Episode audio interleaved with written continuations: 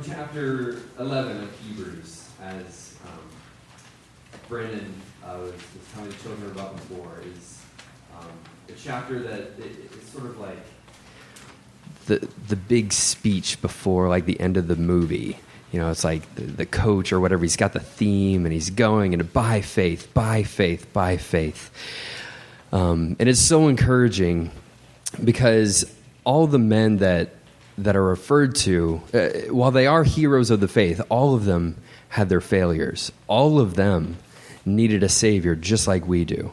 So let's look at these uh, few verses referring to Moses, and then we'll hear Pastor Todd uh, preach about this. Hebrews 11 23.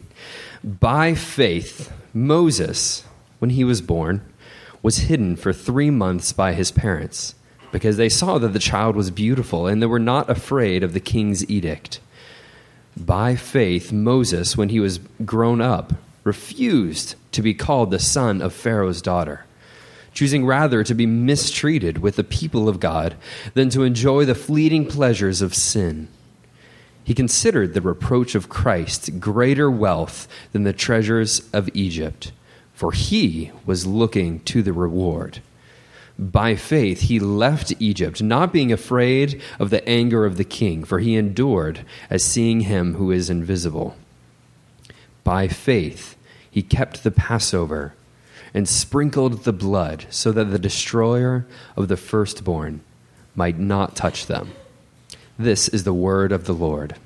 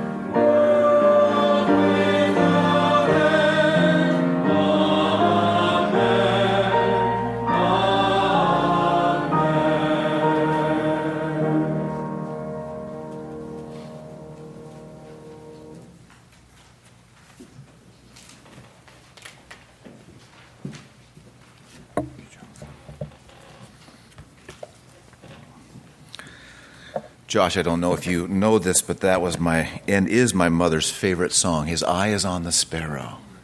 You play a little bit differently than she does. But it's really it was great. Thank you all, worship team, musicians. Thank you for your faithful service. Uh, we all are the recipients of your many uh, hours and days and years of training. Josh, I know it was just six quick, easy weeks, wasn't it? One of those little uh, little programs for children. Yeah. So.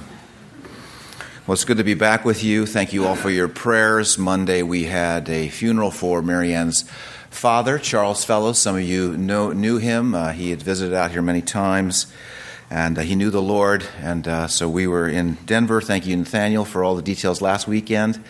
And, uh, and we're, we're glad to be back and continuing in this, this uh, series with you uh, on the subject of change. So I have made an executive decision, and uh, that is that we have um, much more content today than uh, would be uh, needed. Uh, we have plenty to talk about with just half of the ideas. And so uh, I'm going to just speak on two points this morning. Sometimes in church that evokes the hallelujah chorus uh, just sudden spontaneous thing. So um, it's great that we can just focus on a couple of things. And so you'll see on your outline there, God is in control and, and God is glorious. And so next week we're going to look at this Hebrews 11 passage once again. And uh, so that's for your information. And would you join me in prayer as we think about God's Word? Lord, thank you for the chance to be among my friends this morning. and Help us to, to acknowledge that we are all glory seekers. Over 100 million people today will watch a football game. And at some point tonight, the lights in the stadium will turn out. And life will go on. And people who, who have sought happiness and deep fulfillment will go on and find and look for something else. But Father, the light that you have started in us, that you have lit in our soul, will never be turned out. And so we pause to ask you that you would reignite the flame of our soul. Make us human again. We want to encounter you.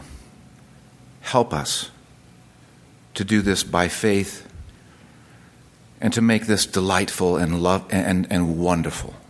Help me to not be a distraction. We, we ask these things for your glory. In Christ's name, amen. This is pure gold. Hebrews 11 is pure gold. What you have here is you have the Bible interpreting the Bible. And whenever you see that in your Bible, you should make note.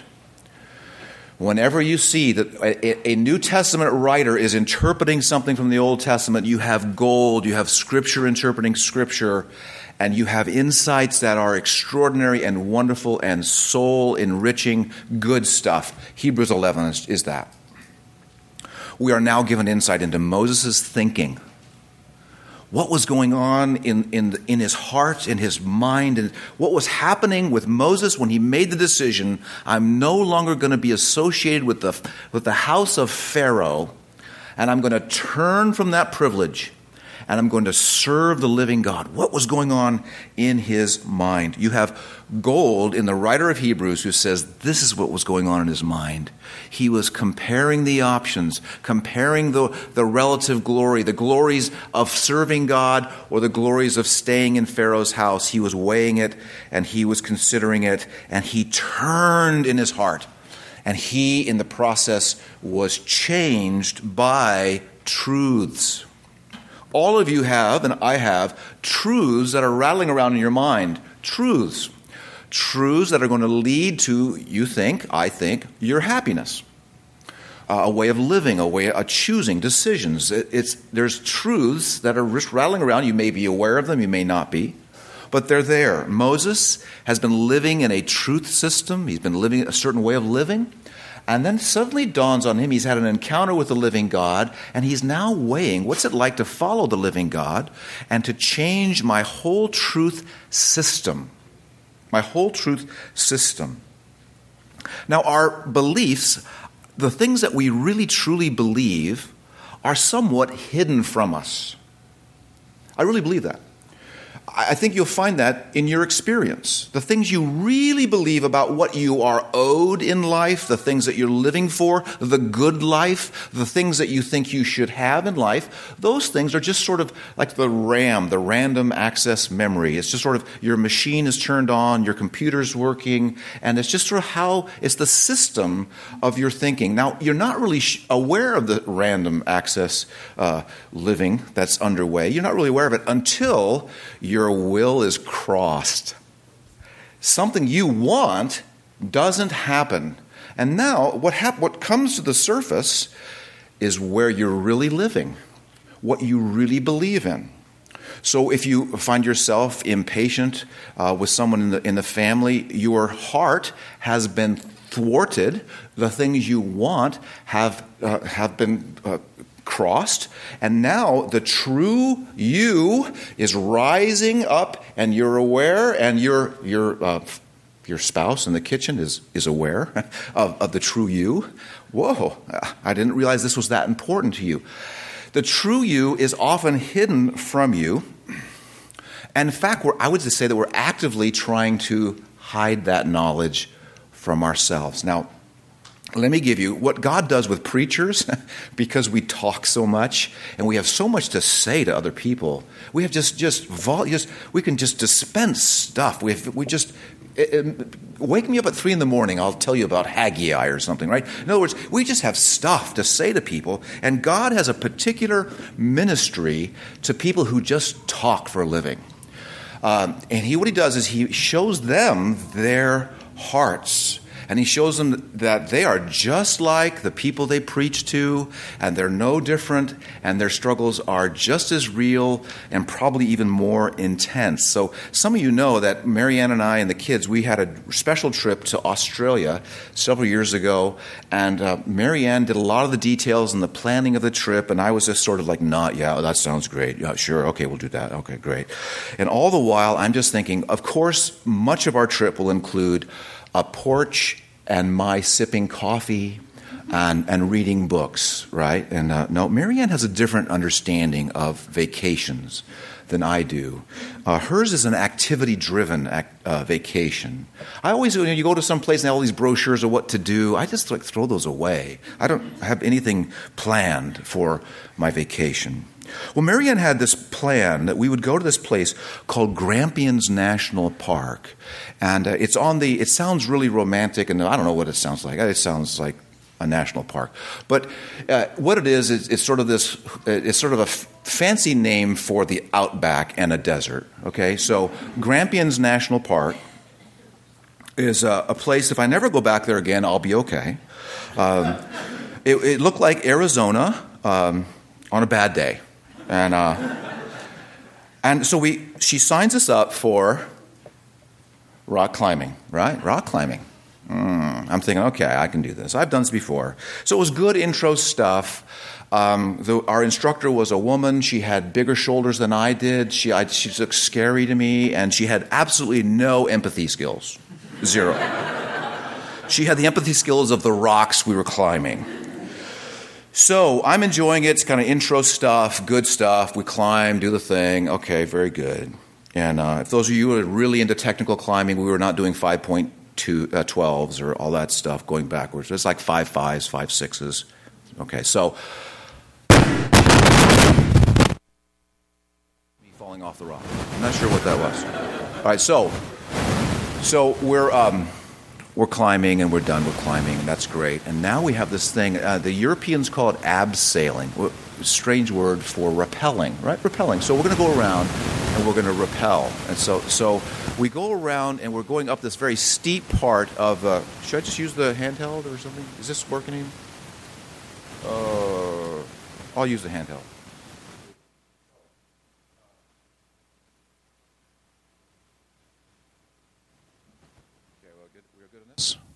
Okay, so so uh, how did the early church ever work without microphones? Who how did that ever work? So we're going up the side of this mountain that we've been climbing. Now this mountain was a very strangely shaped mountain because you'd think it has one side that looks like the other side, but the climb we as we climbed up the edge uh, uh, one along this, we got to the top of this mountain and it was a on the other side it was a sheer rock face. Now I had never seen one of these before in my life where I mean, when you look, well, I mean, you realize that it's going 90 degrees, it's going straight down for several hundred feet, and it is just an awful thing to be on the edge of a sheer rock face. Okay, now, uh, so I am there, and I immediately start. My palms start sweating when I recount this story. My palms start sweating, and we're se- I'm several hundred feet above this this sheer rock face, and uh, I'm in mild shock and I sat my family down because the true me had just come to the surface. I was scared, uh, very scared. Um, I was looking for a vending machine that dispensed adult diapers. And um, I was very, very, uh, very, very scared. So we prayed. We prayed for dad. And um, we survived the day. Uh, we, Aubrey went first, uh, which was just awful. Dad, at least you could have gone first. Aubrey went first and uh, I was willing to sacrifice my first daughter, and uh, and it was just awful. And uh, you see, what God did that day was uh, my true thoughts about our vacation came to the surface. I really believe that I should be on a, on a porch sipping coffee.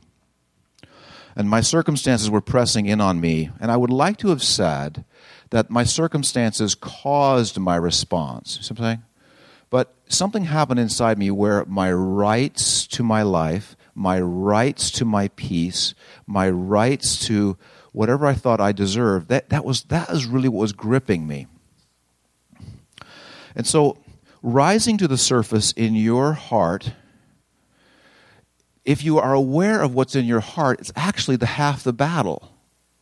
So if you find yourself tomorrow at 11:09 in the morning uh, facing something you would not have chosen, a, a, a, an associate at work saying something you don't like, a situation in your family you don't ever want to see happen again, and it bothers you and it brings out the true you, if you can actually see the true you, that's actually half of the battle.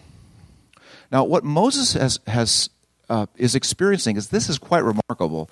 Moses is aware that the moment he identifies with Israel and he identifies himself as a follower of Abraham and the true living God, the moment he does that, the whole civilization, if we could use that term for Egypt, the whole civilization of Egypt and all of its power would be turned against him.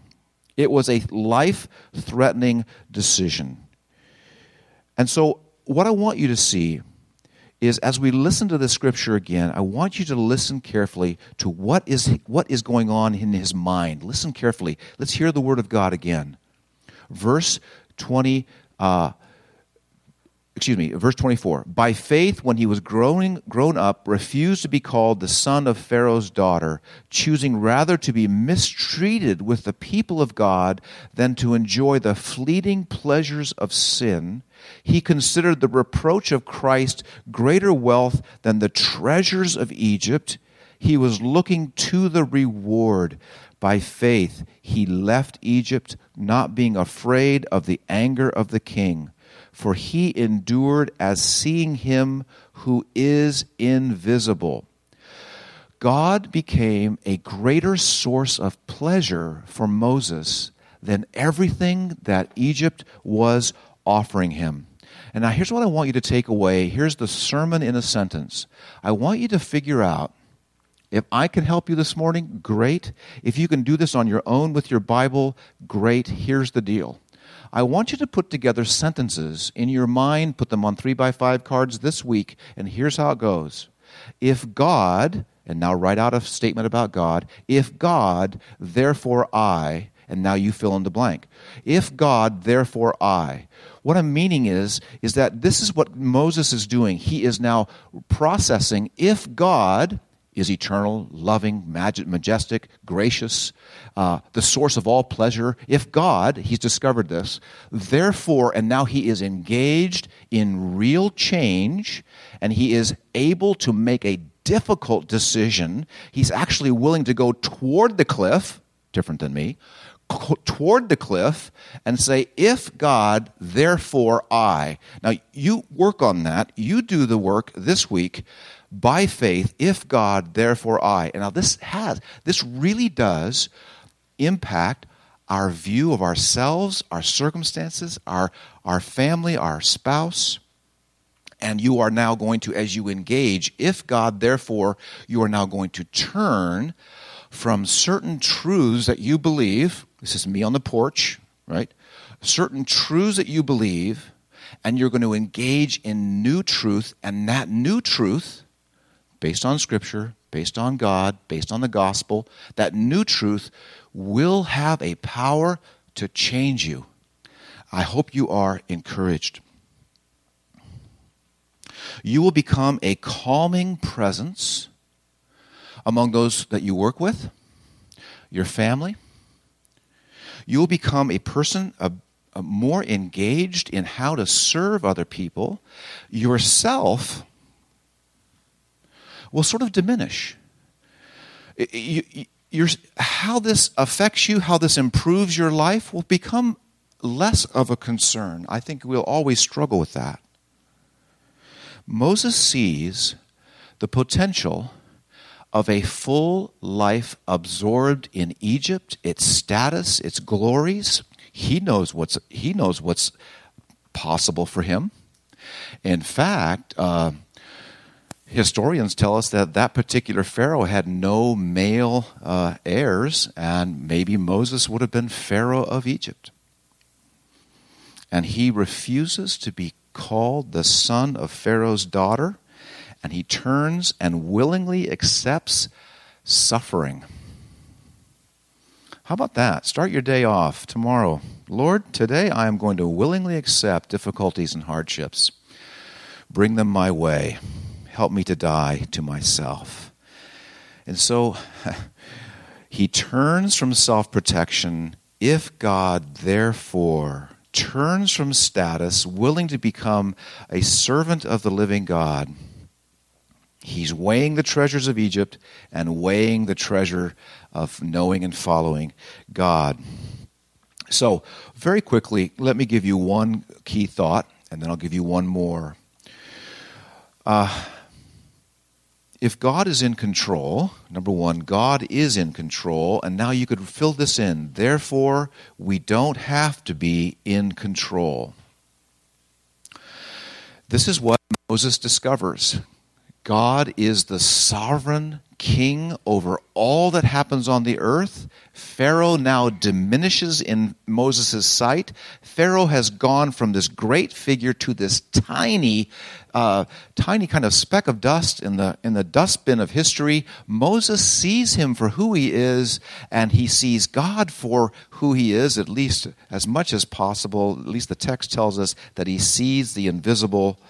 And in the moment he that matters, he now says, I will choose the greatness of what I see.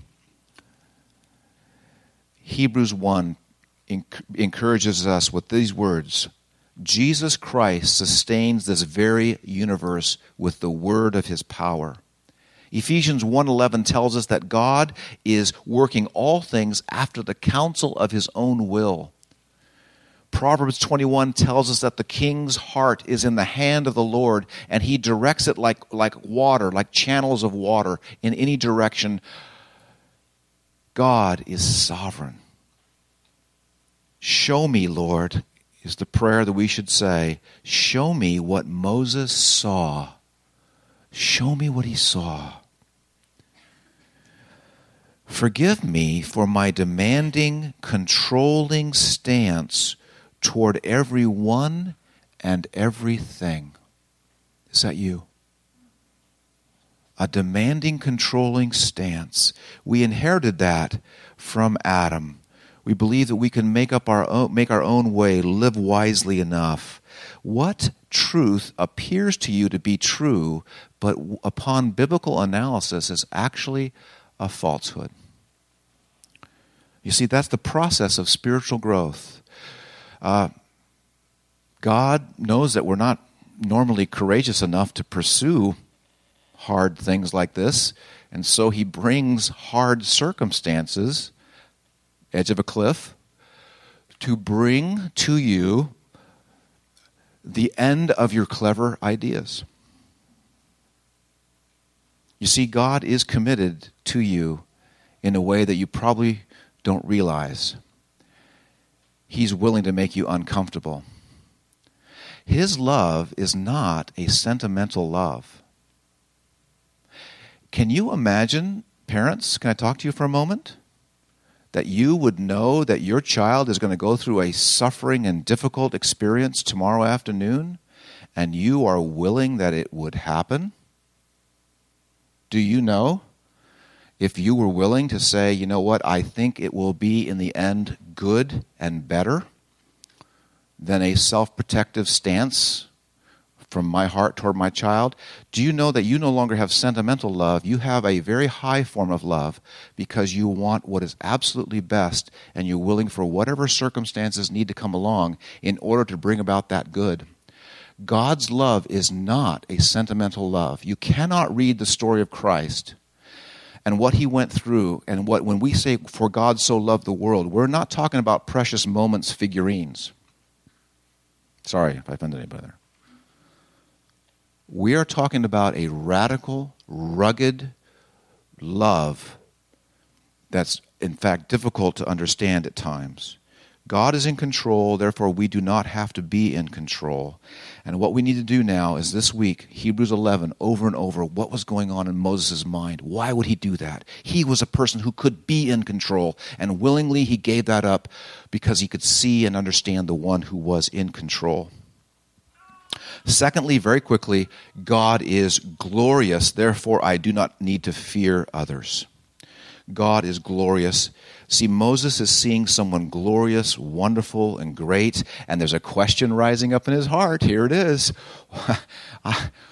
Why, why have I lived so long under the fear of man?